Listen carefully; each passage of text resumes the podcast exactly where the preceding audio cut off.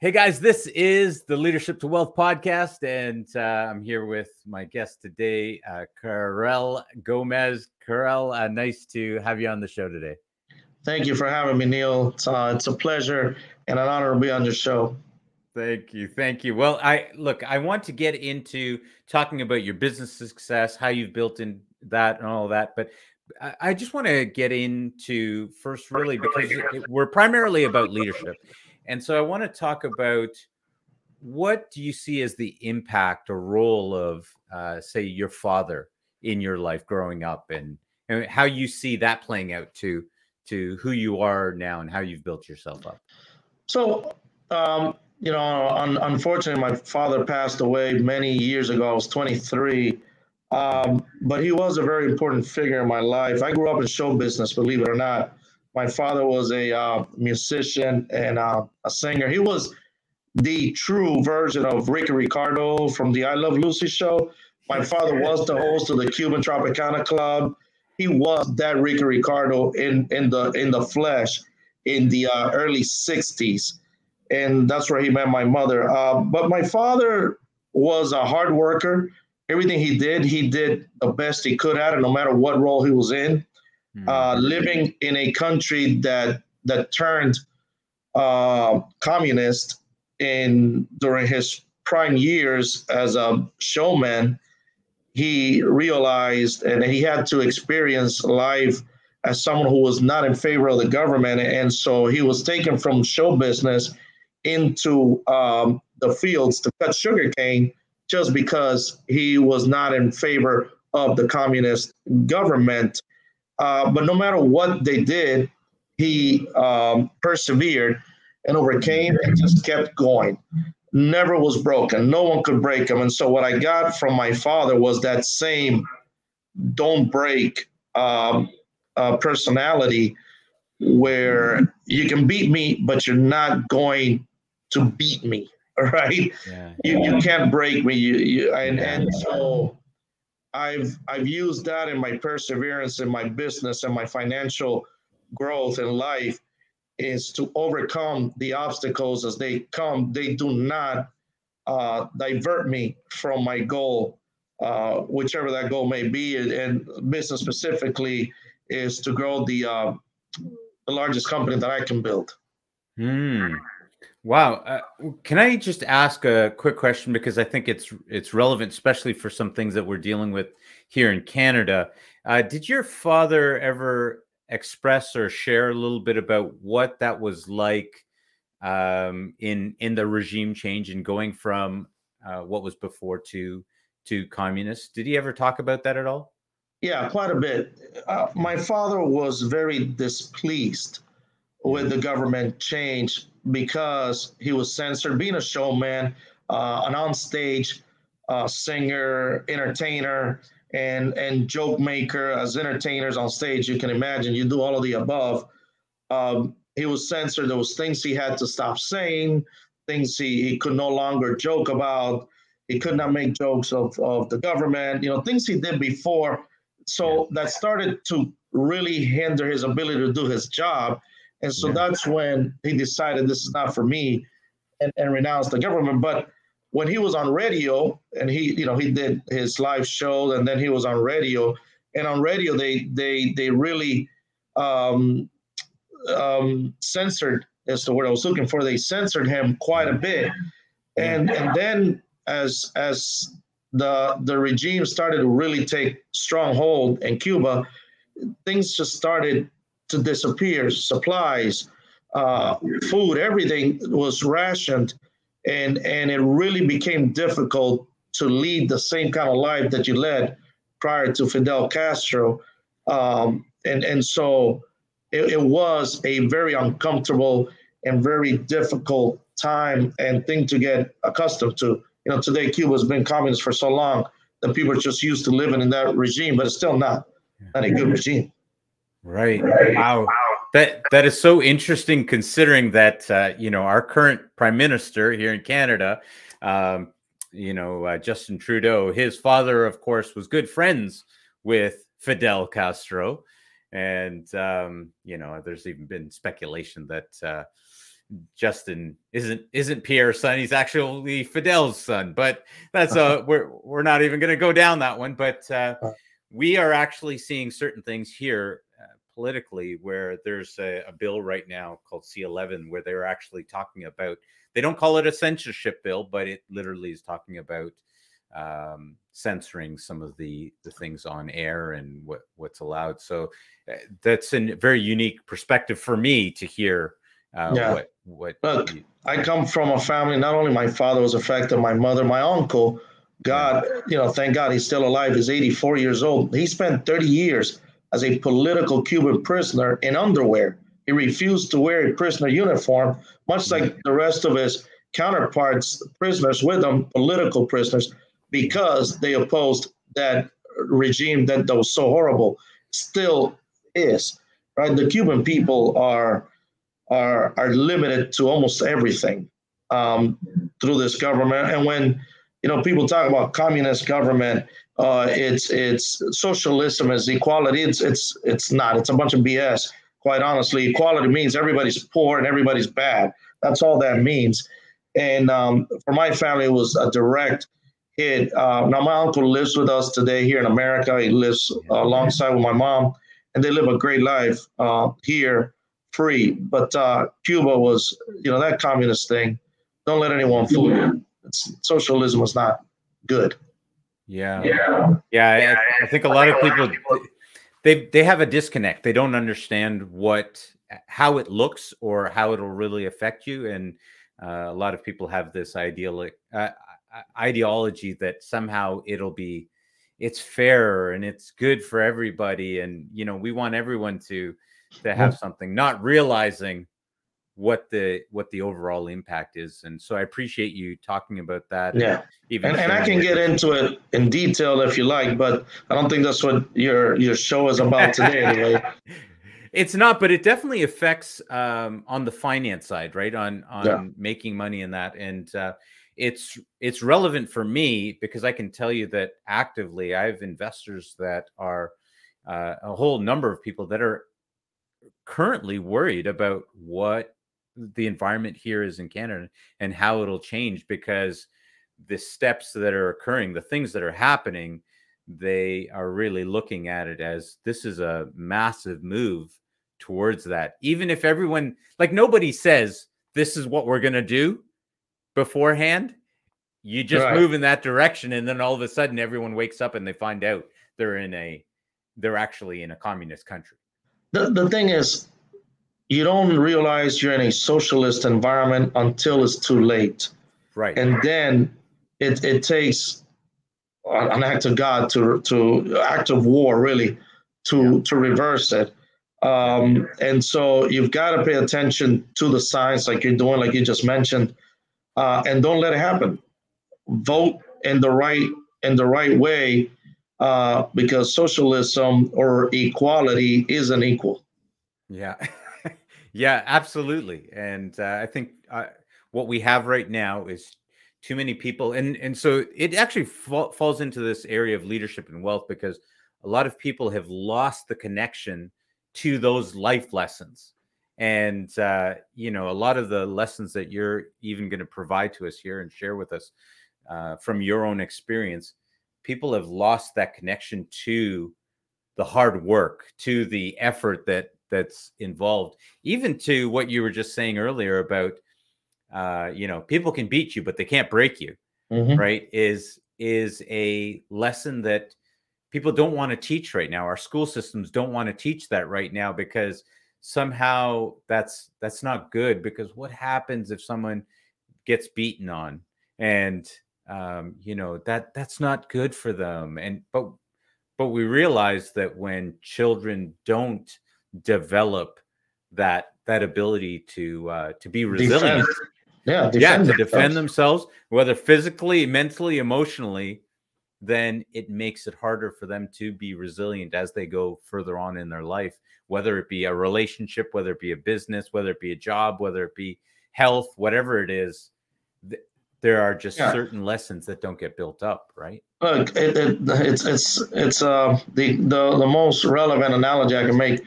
When your body is attacked by a virus, it creates a defense mechanism. It creates a war to fight that virus. How can you not teach your kids? And I'm not saying teach your kids to fight, but you have to teach your kids to defend themselves because yeah. there's bad people out there. No matter how good we try to make this world, there's bad people out there, and those people are gonna cross their paths, and they're gonna have to learn how to defend themselves, whether it's verbally, politically, financially, or physically, if if, if need be. But you've got to build that resiliency and be able to, to defend because people will try to hurt you in many ways. Um, again, may not be physically, but there's other ways that they will try to hurt you as you grow up and, and, and life happens. And you, you have to build that resiliency, just like you said, Neil. Yes, yes, absolutely. I mean, I've, my kids are all teenagers now, but when they were younger, and and one would be like, oh, you know, uh, you know, my my son, one beating up on the other, and he's like, he he's hitting me. Good, hit him back. That's right. uh, now my wife didn't agree with it, but I was like, no, you guys need to fight. I I promoted it, and she didn't agree with, it, but I said they out there cannot be the first time that they ever have to deal yeah. with conflict, right? Oh, absolutely. In here, we can create a safe environment. Let them have conflict. Let them go through that. Let them learn how to make up. Um, yeah. You know how to have disagreements, and so that out there isn't the first time that I, I have two daughters. One's 20, one's 14. They fight like cats and dogs. It's yeah. normal course of life. I have my sister and I, when we were growing up, oh my God, did we ever get into some fights? her and I. And I'm not promoting or, or condoning fighting. I'm just saying between siblings, that's what you do as a kid. Um, then when you grow up, you try not to fight too much, but you may end up in some fights too. Yeah but you have you have to have a certain amount of respect for it yeah uh, to know right otherwise you you'll put yourself into situations where you can really be hurt and i think you actually uh, we were sharing uh, beforehand uh, we were talking about your name and uh, some of what you have dealt with you know with that i i can say you know with my name first of all people would see me and they'd think oh, it can't be Neil. It's got to be something different because look, this guy's colored. And uh, how do we say that? And they would try and pronounce it in some funny way. And then my last name, uh, I actually got the nickname for a while, Dr. Seuss, because they, or is it Susie to Susie, or they they wouldn't know. And so, wow, you, you know, now for you, I mean, we were just talking. Obviously, uh, when people look at your name, rather than thinking of Superman and calling you uh, Carell, they they were probably calling you Carol. Yeah, yeah. And as a kid growing up, I hated it. You know, I did not want to be called a girl's name, so I was called Carol, and and I would get so upset. And sometimes I get into fights with with kids. I'm talking elementary school, right? Yeah, yeah. Uh, that that I will get into into fights because hey, I'm not a girl. Don't call me Carol. You know, funny today I get advertisement for for women's underwear because they think, hey, Carol, women's underwear for you because they, they, they think it's it's a girl. Um, and so, but as a kid, yeah, I had a, a, rough time with it. Today, it doesn't it doesn't bother me. But it is Carell, not Carol, um, and it's not a girl's name; it's a guy's yeah. name. Um, and so. Yeah, yeah. You know, um, you know, that's that's just. Well, I, I appreciate that because one of the things that I learned to appreciate being when I was younger, elementary school, and people saying my name, even then to high school, people saying my name wrong all the time, and um, having bosses when I was working that still would say all sorts of things. You really, I really learned the value of someone's name. I used to just pass it off, and then I realized this is the this is the sound that this person's mother would make when calling them. And oh. they say that it's the to a person, their name is the most beautiful sound in the world. And and so I really think it's it's important and it's a sign of honor to be able to say someone's name the way that it's supposed to be said. Um, Absolutely, that's that's what they've. That's I agree. I, I you know? think it's definitely the most recognizable sound that a human being from anywhere in the world um, can recognize is the sound of their name. Even when someone says a name that sounds like theirs, people immediately look, hey, was that for me? It is it is such a your ear is so in tune to that sound of, of your name Yeah. that no matter where it's said, you can hear it. Yeah. You can hear it. It's incredible.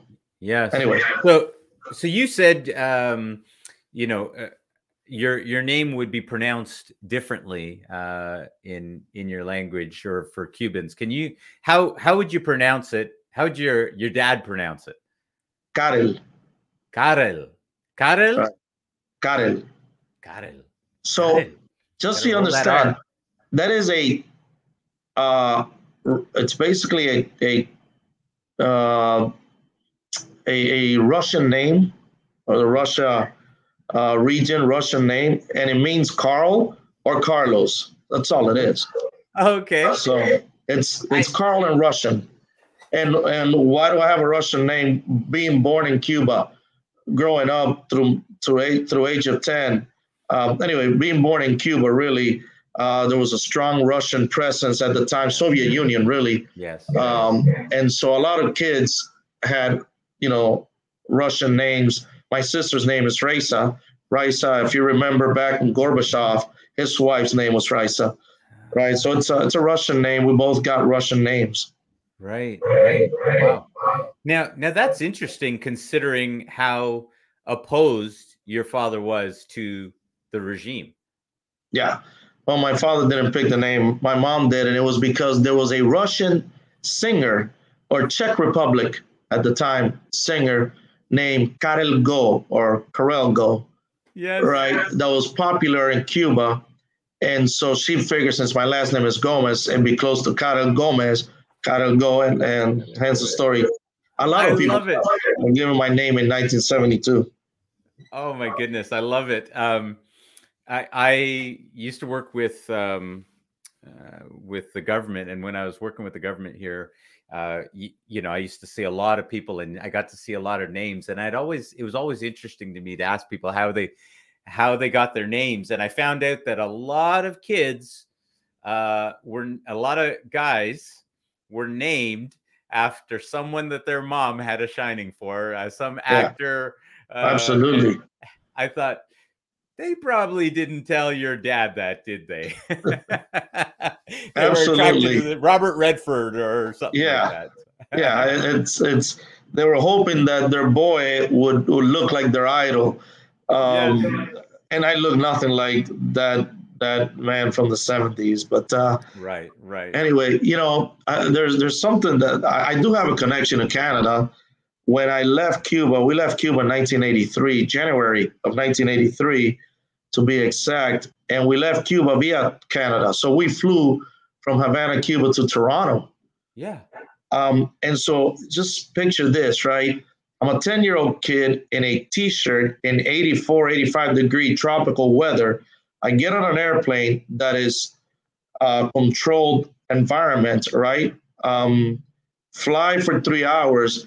And when the doors open, I'm in 15 degree weather and snowing, uh, freezing weather. I- just couldn't comprehend that the world was so different. All my life, I only knew a tropical island. And all of a sudden, I'm I'm in snow that's a foot deep.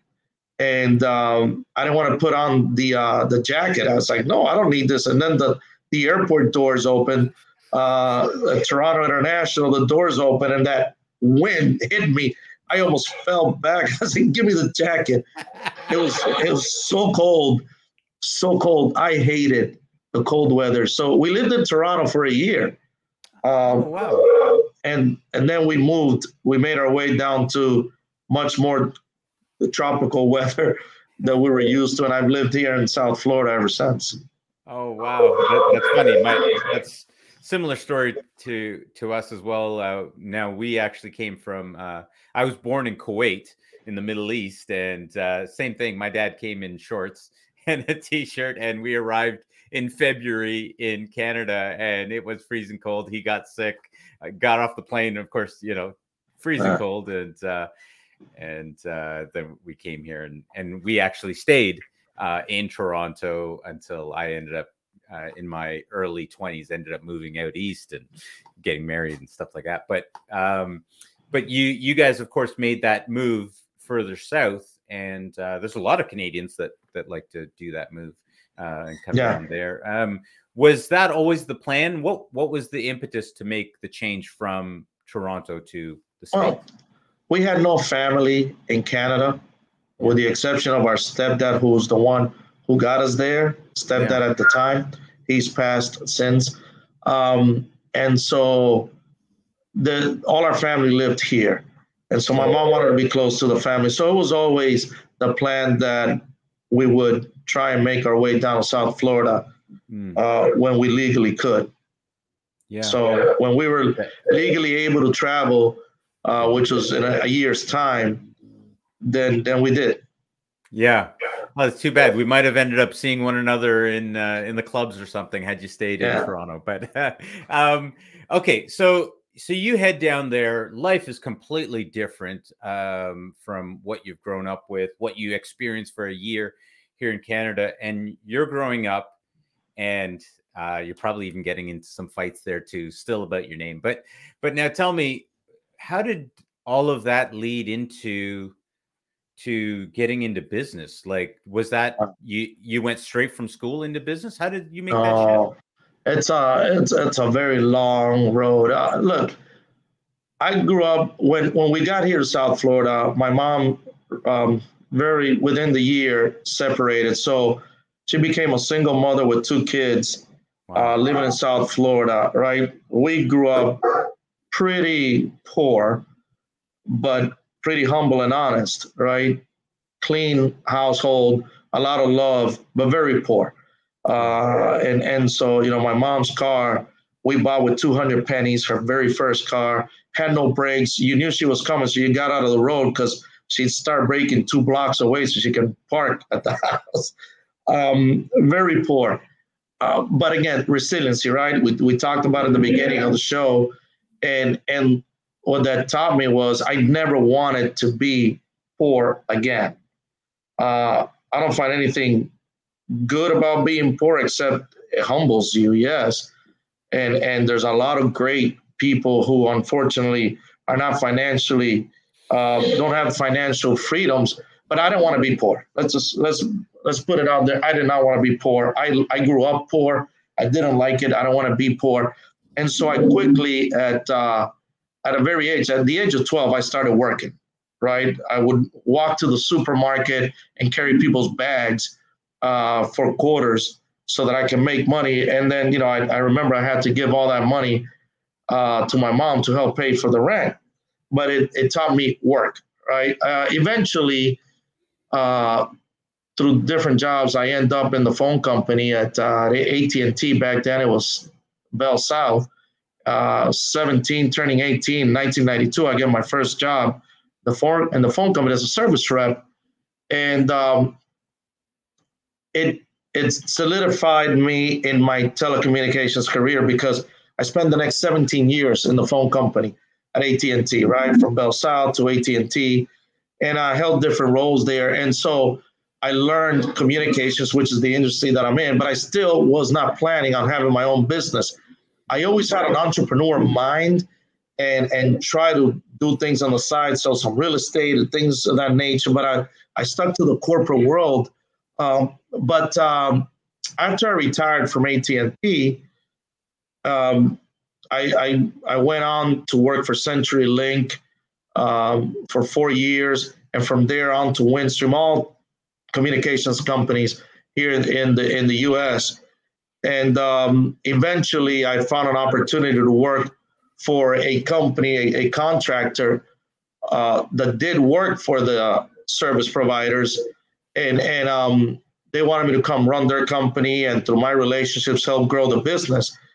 And when I went to do that, that that bug of of of owning my own business really hit me, and so um, that was a company that was zero employees, zero revenues.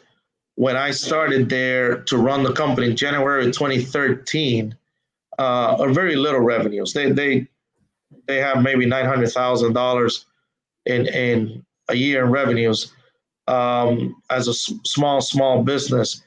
And by the time I left them in mid 2015, they were doing just under $40 million in revenue. And I did that. And I did that through my business model of growing a small business fast that I learned while being there, right? Of course, my relationships and communications helped me uh, to, to do that. But what I learned was, hey, I can do this on my own. So when I left them, I came here and I bought 50% of this company, which was, again, four employees, five employees, four between four and six in a the, the whole office the whole company was an office smaller than the one i'm sitting in now. And that was september of 2015 when i bought. And within three years we had over 400 employees working in 20 states uh, doing well over 30 million dollars in revenues. And and and again that's when i realized that my model really worked because now i've done it twice. And not only that but it's it's not that difficult. And so my drive, my perseverance, all of that together with my skills in my industry helped me to to put together the, the model. But I can tell you that the model I use, anyone can use to to grow their business quickly. And then you know you get into the four Ds, which I want to talk about if I can, which are are yeah. the the roots of any entrepreneur business owner. And and so I don't know if you want to get into that now or you want to talk about what what question? I, I know I'd love to hear this because uh, you know I'm there. I'm very curious to hear how you created that model to to build it up and scale. That this is fascinating. So we'll, we'll start with the four Ds, right? Yeah. Um, let, let me start before the four Ds. Let me say this: an entrepreneur is someone who is always looking to better themselves from where they are today, right? That, in my opinion, is what a true entrepreneur is. And they do it through the creativity of creating business opportunities for themselves. Yeah. Right. If you don't have that kind of personality, it doesn't work to grow a business. You got to have the personality. But if you do have the personality, you feel like you're an entrepreneur at heart, then the four D's come into play, which are discipline, determination, dedication, and desire. By the way, I did not come up with these four Ds. These are not my original words. Uh, they have been said by others. Some folks use six Ds. I don't even know what the other two are. But these these four Ds, I did not get them off a book. I got them off of my experience. And I was sitting one day thinking about what got me here, and I realized that it was those four words that got me here. And I, and I can tell you real quickly, and, and discipline first and foremost, you have to have the discipline to stick to what you want to do. And what you want to do, we'll call it, it is your goal, right? So, whatever your goal is, and that doesn't matter really. Your goal could be anything. Okay. If you want to be a clown, that's your goal, right? But you have to be disciplined. And that means that nothing outside of your goal comes first or before your goal. And that's very tough to do because you have family, you have friends, you have your your things that you want to do in life outside of, of your goal. And you have to be disciplined to make sure that they come second. And anyone who is a true uh, builder of, of something knows that what they're building has to come first and you don't want to hurt people on the way, but your family has to be supportive of that goal and understanding that that goal is for the betterment of all, correct? But the goal has to be first. So discipline to stick to that. You have to be determined, which means no matter what obstacles, what fights you, you have to get into, what uh, things are put in front of you to keep you from your goal, okay, you are determined to overcome them and continue chasing your goal. Correct? Then you have to have determination, discipline, and the dedication next, because they're in order. Dedication. You have to be dedicated primarily to your goal. So, if my dedication is to hanging out with my buddies or going fishing, living in South Florida, because I want to have fun, then my goal will not come first. And so then my goal will not be as successful as it could be. You have to be dedicated to your goal, fully dedicated. fully dedicated. Yeah. And lastly, you have to have the desire, the passion to reach your goal. You have to want it more than anything in the world. Mm-hmm. Correct? So you have to have those four things to be to become successful. Most small business owners have the one of the four D's or two or three, but not all four, right? Mm-hmm. They may have the desire, they may have the want to, to be a, a, a large business, but they don't have the discipline, they don't have the determination, or they may not have the dedication. Dedication means you're always working on your goal. You're always working on your goal. Mm-hmm. If I'm on vacation, I'm working on my goal. And today, my goal and your goal changes, and we'll talk about that real quick, but I'm always working on my goal no matter where I am. No, no matter where I am, I'm always working on my goal. If I'm out on my boat, I'm working on my goal. If I'm if I'm out with a family dinner, I'm working on my goal. You say, well, you're always working. When do you have time to enjoy your life? No, I enjoy yeah. chasing my goal. That's what I that's my passion. And so I'm not I'm not giving up freedoms to chase my goal. My goal is my fun, it's my passion. And so I don't give up anything because I like mm-hmm. to, to work towards my goal. Um, and so small business owners have to understand that if they really want to grow their business, then those sacrifices must be made and they must become not a sacrifice. Yes. They must become yes. what you want to do.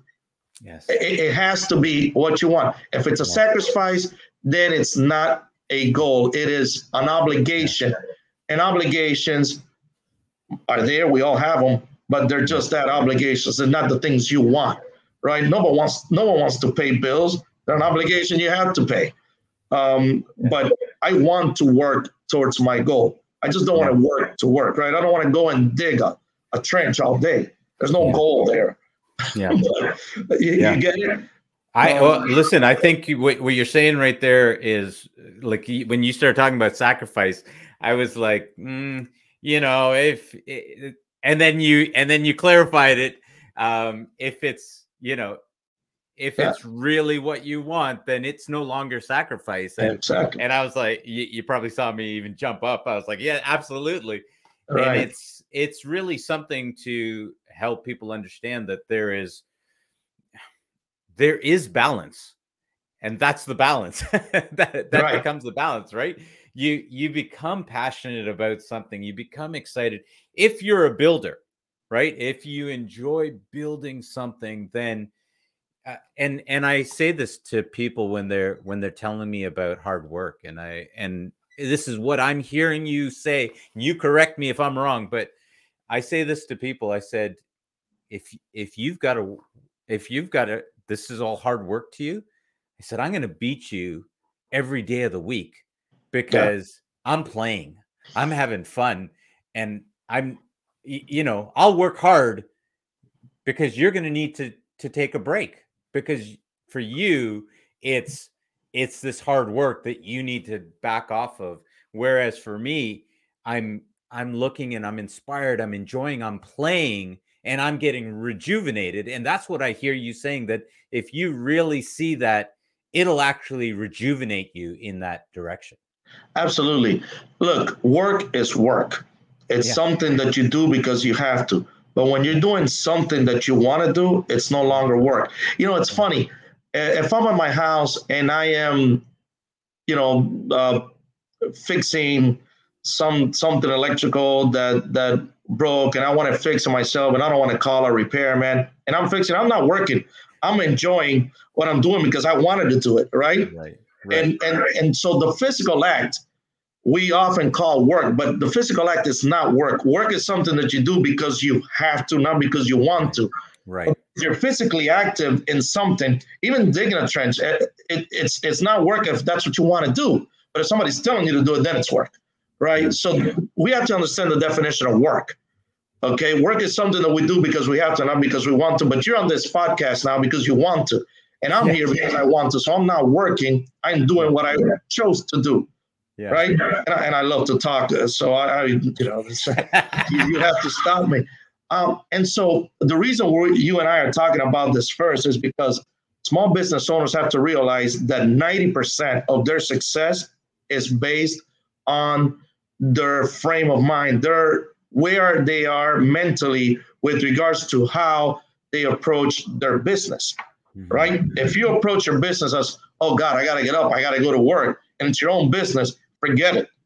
Forget it. Like you said, you're gonna beat them every time, Neil, because they're going to work where you're getting up and you're excited about who's my next guest. And after that guest, who else am I going to have? And how, how is my podcast going to grow to, to the, the biggest podcast in the world? And so your mind is excited.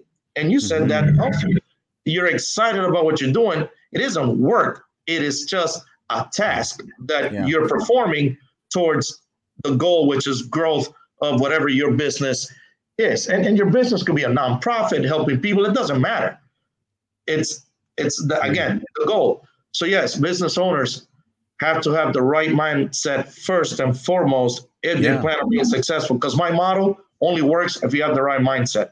Otherwise, right. you're gonna hate it the minute I start talking about it. Yeah, no, nothing else. Everything else follows your mindset, right? That's everything right. follows. Everything you do, everything you say, every everybody you surround yourself with, all of that.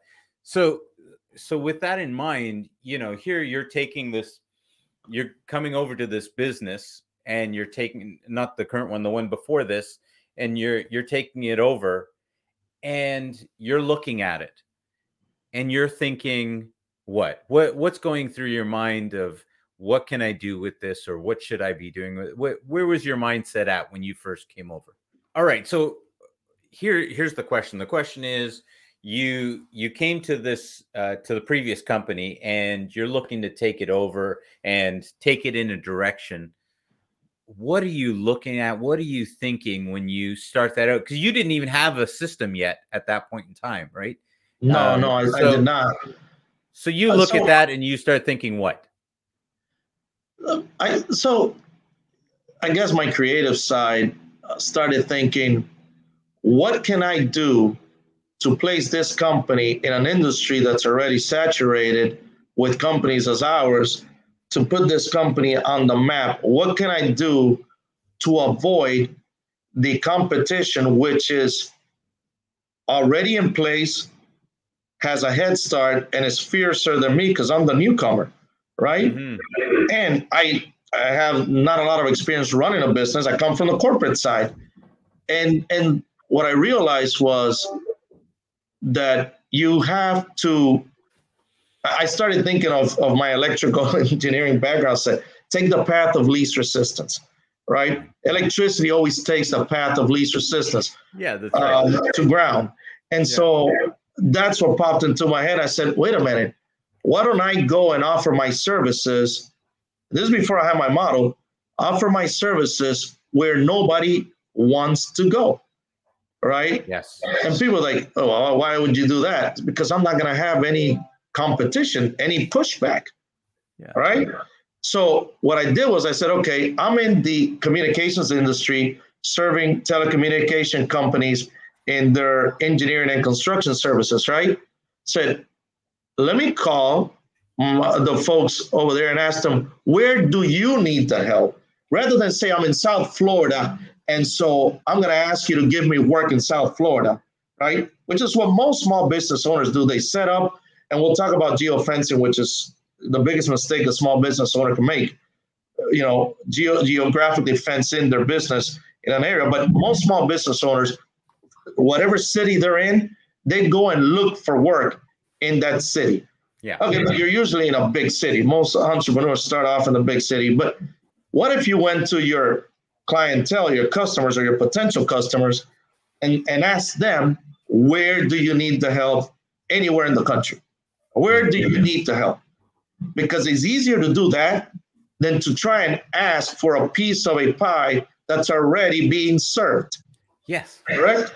Yes. And so, where can I help you? It's an easier approach than can you give me some of your work here where you already have everybody helping you?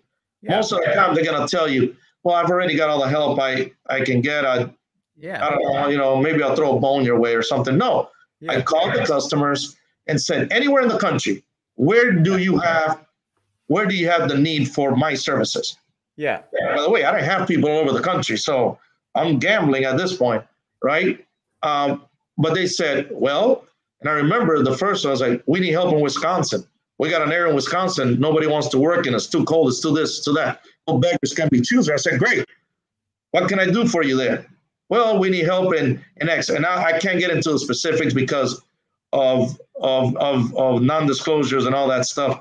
But basically was, we need your help doing X here in this area. I said, great. Give me 30 days to establish in that area. Remember, they don't have anybody doing the work. Don't wait 60. don't wait 60. And so I, will take it. And I, I, knew I had nobody in Wisconsin. I didn't have anything. But now my you've never even been to Wisconsin at that point. But now my focus shifted from finding the work to finding the people to do the work, which is a lot easier. So I reached out to with, to companies that were in the same line of work that I was in in Wisconsin, who could use more work, and said, "Hey, could you use a contract here that can, you know, boost your your revenues?" Oh, sure. What do you want in return? Nothing. I'll take a small percentage. You do the work. Just got to use my company's name. You know, you are a sub of ours. Great. And so once I realized that, I kept asking all my customers, where do you need the help? Where do you need the help? And so here's where geofencing comes in. The one of the the first big mistake, and and, and I've talked to this about this before. One of the biggest mistakes a small business owner makes is they want to do work in the town that they live in or they've grown up in all their lives, and that's where they feel comfortable, right? You, have got to train your mind. That, that comfort zone, you've got to get out of that comfort zone. The comfort zone has to be redrawn. And so small business owners have to realize that in order to grow your business significantly, you have to make the whole world your playing field, right? And and we have stuck to the U.S. Uh, because of, of you know the the staying within the guidelines of the U.S. and and it's enough to grow your business fast. Um, so if you live in Canada or you live in the U.S., make Canada your whole your whole yeah. geographic area. And if you live in the U.S., make the U.S. your whole geographic area. Don't make the town of my the, the city of Miami my whole area, right? Or if you live in a big city like Toronto, um, okay, I'm only going to work in Toronto. Well, everybody wants to work in Toronto. It's the biggest city or one of the biggest city there, right? And and so of course you're going to have competition. But if I go out to the countryside, you know, the, the there may, there may be a need for my services there, and I don't have to place an office there. I just have to make phone calls. And, and in today's environment, for crying out loud, where everything is via the internet, you can find the need in the places where the need exists. Correct? And you build your business that way. And yes, you can still pick up business locally, but you're build you're picking up big business in the areas where nobody wants to go because they're dying to give it away. You, you get it? So geographic fencing is the first thing you have to remove. Okay, okay, we're gonna have to cancel this uh, podcast. We can't do this because uh, you're giving away my blueprint right now on what I did with my uh, my real estate business. So, um, so guys, this is cut off. No, uh, it's it, look, you're you're speaking to me directly. I um, in within the area of finance and mortgage and mortgage investment, what you're talking about is exactly what I did when I got started. Because I came over from working a job and then I came over to the side and I was like, everybody else here has already been doing this for this long. I'm nobody. Well, let me find, let me expand. And nobody wanted some of these other areas. And so, um, lo and behold, everything that you are saying right now 100% true. If you're listening right now, what this man is preaching, you need to be taking note of. So, with and, that and note, it's, it's, it, it's, so, it's so for someone like me, Neil, mm. where I, I want to help and, and I want to help entrepreneurs and small business owners not go through the heck hell that I went through when they don't listen to the simplicity that it is to build this this model, which is again no geofencing, going to where no one wants wants to go and focusing on getting the business, not doing the work, right? Um, excuse me. When you realize how simple it is, it just boils down to you, the individual business owner, deciding this is what I want to do and stop mm-hmm. dealing with all the excuses that you make for yourself. Yeah. Yeah.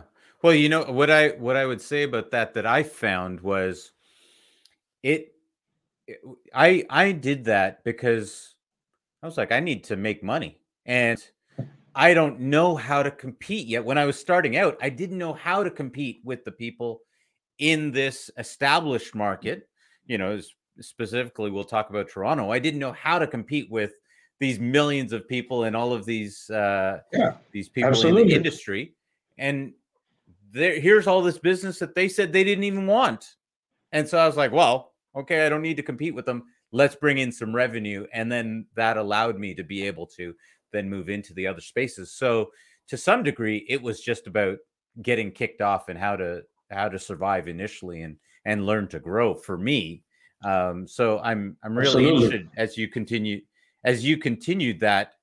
So you started you started here, you started picking up clients and um, contracts in different places because you didn't restrict yourself to what everybody else does and you probably got more lucrative contracts as as a result and you're not can, doing the work in my first three months we had nine million dollars worth of work in hand so now the problem became who's going to do it but it's a yeah. different problem most business owners spend their whole life trying to bring new business in uh, and then they do the work themselves and so they only bring enough business that they can handle themselves. So you, you can't grow out of that. And when you work in the business and not on the business, it's it's it's, it's, it's the most important statement I made. As a business owner, you must work on the business, not in the business. Yeah. Give you the example of the plumber. A plumber who starts a business and is still plumbing is working in the business and they're just a self-employed individual, which is the worst place to be. You might as well go back to working for a company because as a self-employed individual, you're doing the work and you have all the burden of all the business obligations, insurance, yeah. uh, all the licenses, all of that. You got to deal with all of that, and you're doing the work. You don't have a life. Now you're a slave of your so-called own business. That is the worst place to be. For that, I go back to work for somebody on an hourly rate, and at least all I have to worry about is the work. I don't have to worry about anything else, right? So if you're going to be a business owner or you already are a business owner, start working on the business, not in the business. If you're a plumber who goes into business for himself or herself, then start to work on the model of growing your business, building the, the, the workforce and handing it off to someone else to do the work. So you're working on the growth of your business, not plumbing. Um, I'll give you. Can a, I ask a question about that? Yes.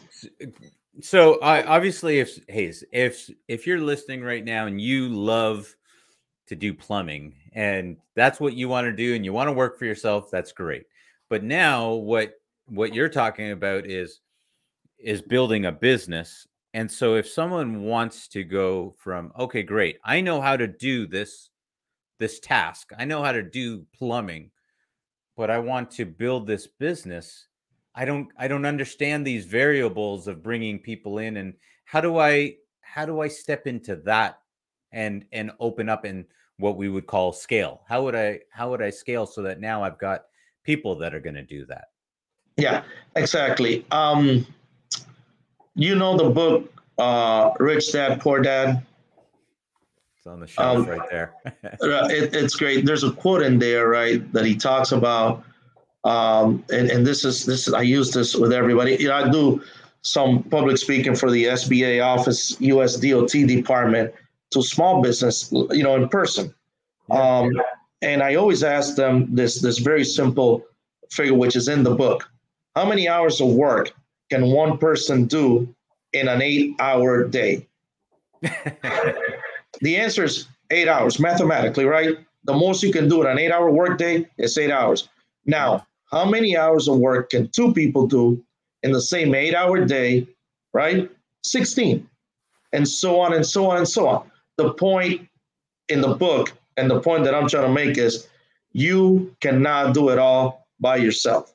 So, yes, you must first learn about running a business. What are the parts of the business, right? What encompasses a business? Because again, if I'm the plumber, I've only been doing plumbing all my life, so I know how to fix pipes and stuff, but I don't know anything about business. Correct. You've got to read. You've got to educate yourself. You've got to be smarter than you were before.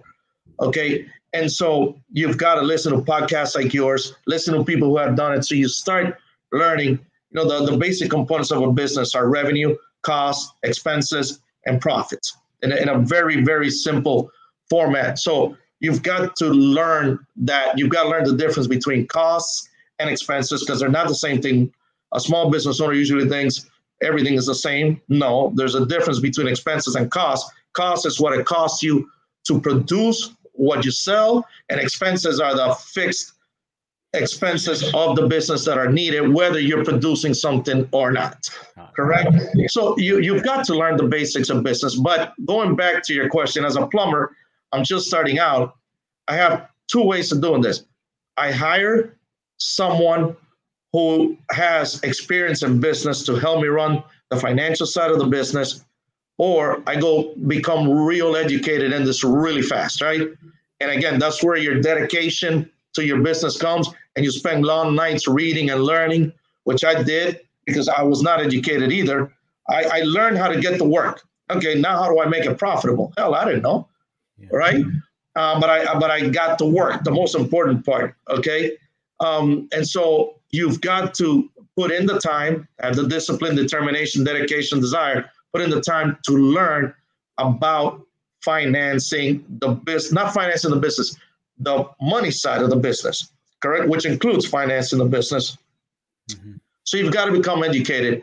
Um, but you have to surround, you got to hire a staff. And the first thing you had to tell yourself as the plumber, right, is I am no longer a plumber. I am now a business owner who knows the trade of plumbing better than anyone, right? Because that's why I went into business for myself. And so I am going to build a business around what I know how to do, utilizing people to do it. And you can never, ever again pick up a wrench to do the work. Because wow. once you pick up the wrench, you're back to working in the business.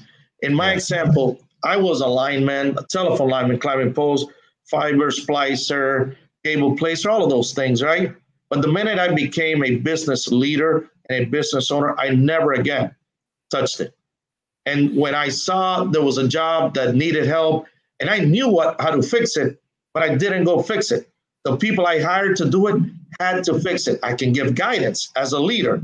Hey, I advise that the best thing to do is this and this and this, but I didn't go do it because the minute I did it, I took my focus off my business. I give you direction, I give you directives, I give you timelines, right? I give you support, but I do not give you my physical hands-on work because then I'm back to being the laborer and not the the guy leading or the woman leading the business. Mm-hmm. that makes sense? Yeah. yeah. So oh, sorry, I, am I'm, I'm listening. I, I'm like what taking notes. I'm like, this is great because it, I I love your mental attitude right there. Just about I'm not picking anything up. Uh, you're not picking up that wrench again and uh, you kind of slapped me across the face there because I was like I was thinking in terms of real estate there are portions of it that I enjoy and I was like uh Neil you need to stop picking up the wrench you want to yeah. take it the next level you're going to have to train somebody else and you're going to have to let them become the expert now in doing that portion of it exactly now here, here's the other misconception the small business owners have because. I, I run into this all the time. Well, if I hire people, there goes all my profits. No. Right. Wrong. The stronger your team, the bigger your team, the more you can produce. It is not about making 50, 60% profit on one job. It's about making 15% profit on 100 jobs. Yeah. Okay. When you do the math, you realize you're making more money. It's about making money. It's not about making a lot of money on one job. So the more staff you have, those the more those eight hours can do for you, right? Mm-hmm. And so yep. yeah, you don't start and have like we have a whole accounting team and a whole HR department. No, you, you don't get there right away. You you build that slowly. But your workforce has to be huge immediately. And you do that via your subcontractors. Again, you are finding the work. You are finding the work and you find the formula mathematically that makes you the right amount of money. And understand this, small business owner, when you start and nobody knows you, your profit margins got to be smaller. You cannot say, okay, this plumbing company has been around for 100 years and is publicly traded and makes 40% profit. I should be charging the same thing because that's the industry standard. No, you can't. You're just getting started. So first of all, you have to have better pricing than anybody else because nobody knows you. That's the bottom line. And you have to pay better than anybody else because nobody wants to work for you because nobody knows you. In your example, Neil, in real estate, you may have to, or you may have had to in the past, uh, given up higher percentages of commission just to attract people to work with you because they don't know you. Yeah. They don't know you. And it, they may know you, but they don't know your ability to pay. Yes. And so you've got to incentivize them by giving them a better deal than the rest of the world. Don't lie to yourself and think that you are equal just because you're a great plumber. You're the best plumber in the world. Don't think that you are as good as Roto-Rooter or one of those companies, right? You're not. You you have to realize your place in in your industry and then work, take advantage of it in the sense of utilizing it to your best interest by by creating a model that works for you, not mimicking a model of a large corporation that just doesn't fit your mold. Mm-hmm. I, I, love what you're talking about here, and uh, obviously, I've reached uh, we've reached our time, and so I definitely want to have you back so we can continue to speak about this. But and the scaling is important, um, and I think it's really important for uh, small business and self-employed people to understand this piece because so many of us sacrifice our time doing these things not understanding how to make this this shift right not understanding how we need to change m- mentally to be able to make this shift and um, and as a result so often self-employed and small business owners end up breaking down at some point. point and if you've not built what you're talking about there isn't there isn't the place to even be able to break down, right? Because right. they break down and everything stops, the income stops. And and what we're seeing, this podcast, I really started not intentionally, but out of the pandemic and people messaging me on social media saying, What do we do? And um, and I thought someone needs to speak into it. And so what I love about what you're sharing here is that this is you coming from where you've come from, right? You coming from down low and being able to build. And a lot of people just don't have that uh, mentality, that experience to be able to do that and know where to go because we are in a world where people are inundated with, oh, we can tell you how to do all of this stuff, but yet they've never done it themselves. And so, what I love is that you're giving real grassroots from the bottom uh, advice and direction. You know, let's call it direction, not advice, because this is what you've done and how you've scaled. And I think it it's really uh, motivating because it really talks about the leadership that you had to take yourself first and then you were able to apply that to your business. And so, uh, Karel, I I definitely uh, want to thank you so much. We're gonna, you know, if you guys are listening, this is part one. We're gonna we're gonna have a part two, and uh, we are going to have uh, Karel come back, uh, Mr. Gomez, come back and teach us some more about how to scale and how to build your business from from zero uh, to you know, you said now you've got what over 400 over 400 our team is is closer to 500 strong Oh, um, without counting our subcontractors. And, you know, we operate in 22 states today, yeah.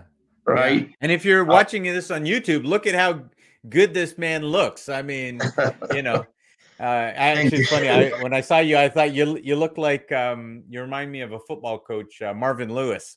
Um, you look a little bit like Marvin Lewis, but you look in better health than than he does. So Thank you. uh, eh, Thank you. Thank you. Um, Greg, look, I I really appreciate it. appreciate you coming on. I, I want I want to have you back again. We're gonna make it happen, and uh, we're gonna do round two.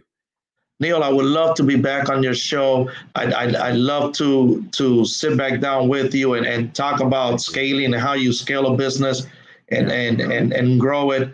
There's there's there's a model. There's part of the model is is is about that, and I, I love to talk about it and and you know help our listening audience of small business owners and self-employed individuals move into becoming small business owners, not become a self-employed individual and just just really reach the the dream that they had when they went into business for themselves because again if you and i can do it anyone can. Wow, love it. Well, guys, if you're if you're stoked, if you're excited by what we're talking about, you're gonna have to uh, come back for part two and uh, and listen as Karel really shares with us and breaks down this next part of scaling your business and uh, growing massive profits, going uh, talking in the millions rather than uh, rather than dreaming about the millions. So Yeah, uh, definitely. thank you so much. Uh, we Thank you, Neil. definitely look forward to seeing you again uh, soon. thank you take care have a wonderful day god bless everybody All right. Thanks a lot. Leadership to Wealth podcast. Thank you guys so much for tuning in. We'll see you again for part two with Karel Gomez.